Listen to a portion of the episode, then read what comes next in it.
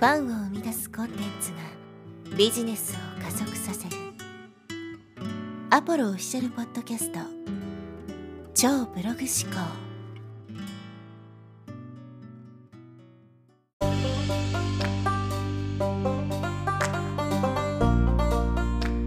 はい、えーこんにちは、アポロです、えー今日はですね、その仕事本当にやりたいですかというですね、テーマでお話していきます。まあ、主にですね、これから起業を考えている人で、ただまだ自分のですね、ビジネスが定まっていない人に向けた、えー情報になるんですけども、まだですね、こう自分が何のね、ビジネスで、えー起業していこうかとかっていうことが決まってない人も多いと思うんですね。えーもうすでにね私はこれが好きでこれがやりたいですっていうふうに決まってる人はもう方向性も定まってるしもうそれをやるっていうふうに、ね、なってるので特に迷いはないかと思うんですけど自分が何をすればいいのかわからないっていう人がですね、まあ、陥ってしまいがちな問題があるので、えー今日はですねそれについてお話していきます。で、えーこう自分がね何をやるかっていうふうに考えた時に、まあ、ネット検索をすると思うんですね。そうすると例えば今これが流行ってますよとかねこれが儲かりますよみたいなものが出てくると思うんですよ。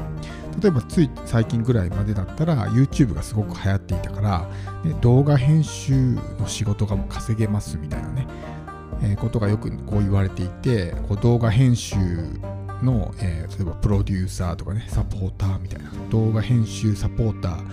えー養成講座みたいなねまあ、いわゆる YouTuber の動画編集のお手伝いをして稼ぎますみたいな講座がすごく流行ったりとかね。あるいは有名なとこで言うと、こうセールスライティングのね、セールスライター養成講座とかってあるじゃないですか。あとは、例えば Kindle プロデューサー養成講座みたいな、まあ、そういう大型の講座ですよね。まあ、大手の会社がやっているような講座とかがいっぱいあると思うんです。で、そういうものに対して、あ、じゃあこれね、今稼げるみたいだし、ちょっとやってみようかなっていうふうにね、決めることがあると思うんですけど、その時にですね、まあ、今日の話をぜひ思い出してほしいんですけど、その仕事本当にやりたいですかってことですよ。で、もし本当にやりたいんだったらぜひやってくださいって話なんですけど、やりたくないんだったら、それやって本当に大丈夫ですかってことをですね、ちょっとお伝えしたいんですね。っていうのは、その、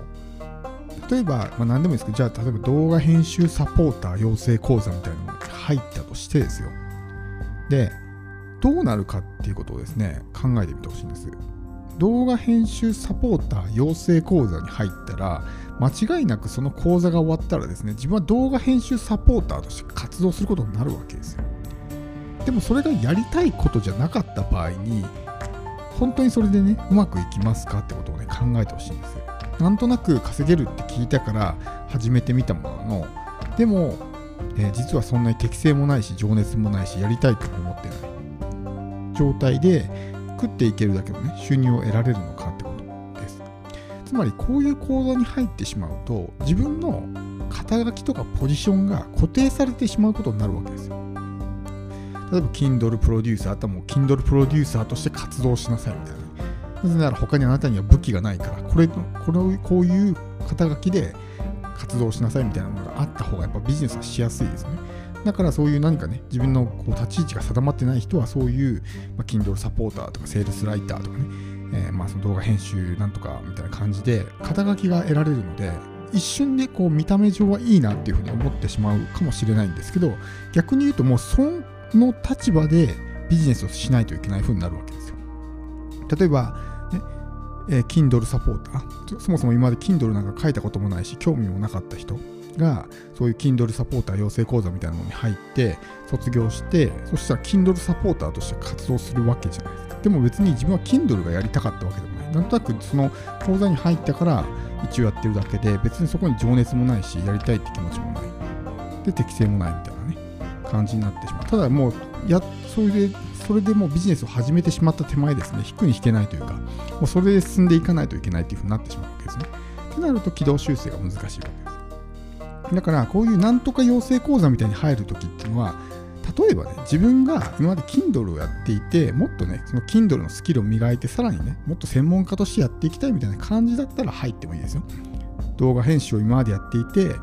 よりこの動画編集のクオリティを上げたいとかね、たくさん案件を取りたいから、動画編集サポーター養成講座みたいに入るのは全然ありだと。それはもうやることが決まっていて、さらに自分のね、仕事の質を高めるためにやることだから、それはいいと思うんですけど、何も決まってない状態で、なんとなく入ったら、もうね、自分の肩書きが固定されてしまうわけですよ。ってなると、やりたくもないのに、その仕事をね、ずっとやっていかないといけないみたいな。まあ、軌道修正できる人はいいですけど、やっぱりやめますって言って、ね、他のものに変えれる人はいいですけど、変えれなくなっちゃうんですね。で、もう一つ何が問題かっていうと、そういうまあ大手の会社がですね、やっているような、なんちゃら養成講座みたいなのっていうのは、参加者がいっぱいいるんですよ。例えば100人とか、200人とか。ってなると、その100人、200人も同じ肩書きで活動することになるわけですね。っていうことは、その、なんねえー、動画編集なんちゃらみたいな人が100人いるわけですよ。もう卒業生、同期のね、人たちが。っていうふうになると、その同期でもうパイの奪い合いが起こるわけですよ。仮に同期が100人いた場合、みんなね、同じ肩書きで活動したら、その100人で仕事を奪い合うことになるわけですよね。ってなると、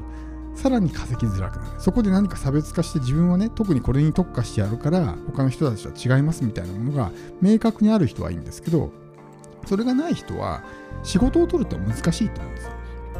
だって他にも同じ人がいっぱいいるわけだし、お客さんからしたら誰がどう違うのか分かんないから、選びようがないわけですね。金額の良し悪しみたいな、いうところでしか判断ができないわけです。っていうふうになると、まあ、かなり厳しいわけですね。その仕事でやっていくっていうのは。だから、この時にね、やっぱ考えないといけないのは、自分が本当にそれをやりたいのかってことですよ。やりたいんだったら多分どんどんどんどんね、磨いていくだろうから、スキルも上がっていくしね、やがて経験も積んでくると、こう実績もできてきて、稼げるようになると思うんですけど、そうじゃない。なんかやることが決まってないから、とりあえずこの講座に入って、そのなんとかっていうポジションになって活動するみたいなことをすれば、ね、稼げるかっていうと、そういうわけじゃないですね。やっぱ向き不向きがあるし、一番はやっぱり自分に合ってるのかどうかっていうところを考えないといけないわけです。だか自分に合ってるんだったら、ぜひね、それやってくださいって話をね、え、お伝えしたいんですけど、そうじゃない場合は本当に考えないと、一旦ね、その、ね、私は何とかです。例えばセールスコピーライターですっていう肩書きを決められてしまうと、セールスコピーライターとしてやっていかないといけないみたいな、こうなんか、えー、そういうね、え、縛られ、縛りが発生してしまうような感じになるんです。そこで自分でね、やっぱり私はこれやめますって言える人はいいんですけど、そうじゃない人はずっとね、稼げないのにその肩書きで活動し続けないといけない。となると、いつまでたってもね、稼げるようにならず、結局、まあ、諦めてしまうみたいなことになるので、もちろんそういった中でもね、あの成功する人はいますよ。やっぱり100人、200人とね、参加者がいれば、そのうちの何名かはやっぱりうまくいく人もいるんで、まあ100%こう、全員がね、結果出ないってわけではないんですけど、やっぱりそういうのって本当少数で、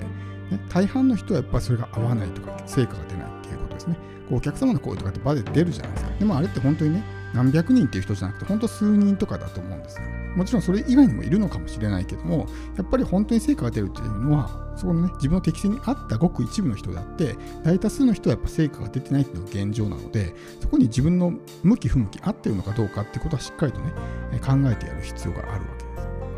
そういうものになったからといって本当に稼げるわけじゃないし、あそこのね、お客様の声に出てる人たちも本当に稼いでるかというと怪しいんですね。僕もとあるね、某有名な会社の認定セールスライターという人からある日突然メールが来てね、あなたのこう、えー、商材のね、セールスレター書かせてくださいみたいなことをね、言われたことがあるんですけど、それは後で気づいたんですけどね、そのあるとあるその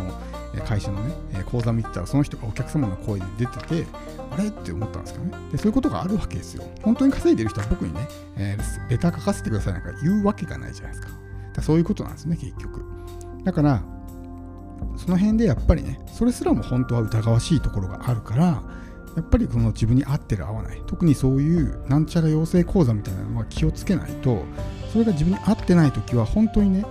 何年間もこう無駄にしてしまう可能性があるわけですよ。何年間もね、そのなんとかっていう立場で肩書きで活動して、やっぱり自分には合わないからやめようってなったら、そこまでね、まあ、全く経験が無駄になるわけではないかもしれないけども、やっぱり